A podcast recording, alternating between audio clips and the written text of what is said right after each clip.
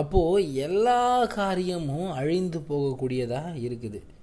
நம்ம இதே வசனத்தில் அடுத்த வசனம் பாருங்கள் ரெண்டு பேதுரு மூன்று பதினொன்று இப்படி இவைகளெல்லாம் அழிந்து போகிறபடியால் நீங்கள் எப்படிப்பட்ட பரிசுத்த நடக்கையும் தேவ பக்தியும் உள்ளவர்களாக இருக்க வேண்டும். ஆமே அப்போது இந்த எல்லா காரியமும் அழிய போகுது வானமாகட்டும் பூமியாகட்டும் அதில் உள்ள கிரிகைகளாகட்டும் எல்லாமே அழிய போகுது இன்க்ளூடிங் நம்மளும். இந்த பூமியில் நம்ம இந்த மாம்சத்தின் தேகத்தில் இருக்கிற நம்மளும் என்ன பண்ண போகிறோம் அழிய போகிறோம் அப்போ இப்பேற்பட்ட அழிவு தேவனுடைய நியாய திருப்பு நாளில் வரப்போகுது. அப்போ நம்ம எப்படியாப்பட்ட ஒரு வாழ்க்கையை இந்த பூமியில் நம்ம வாழக்கூடியதாக இருக்கணும்?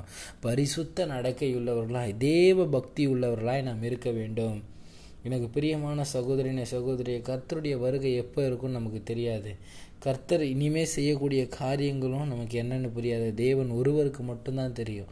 அப்போது நம்ம இங்கே வாழக்கூடிய ஒரு நாட்களில் எப்படியாப்பட்ட ஒரு வாழ்க்கையை வாழ்கிறோம் தேவனுக்கு தேவனுடைய வருகைக்கு ஆயத்தமாய் வாழ்கிறோமா? பரிசுத்தமாக நடக்கிறோமா? தேவ பக்தி உள்ளவர்களாய் நாம் இருக்கிறோமா?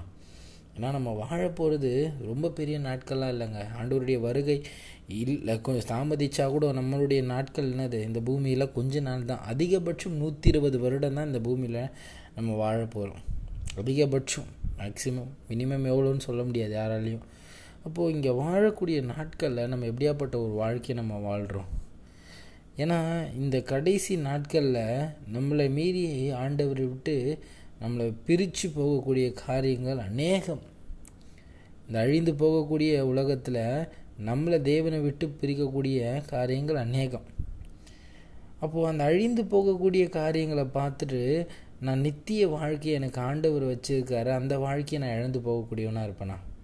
நிறைய பேர் இந்த அழிந்து போகக்கூடிய உலக இச்சைகளையும் உலக பாவங்களையும் உலக ஸ்நேகத்தையும் வைத்துக்கொண்டு ஆண்டவருடைய அன்பை நிராகரித்து வாழக்கூடியவங்களாக இருக்கிறாங்க.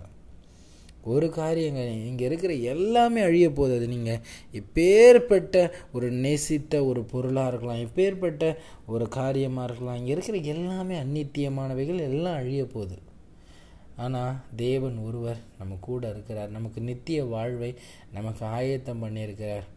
அப்போது இந்த பூமியில் அழியக்கூடிய காரியங்களை நேசித்து ஆண்டு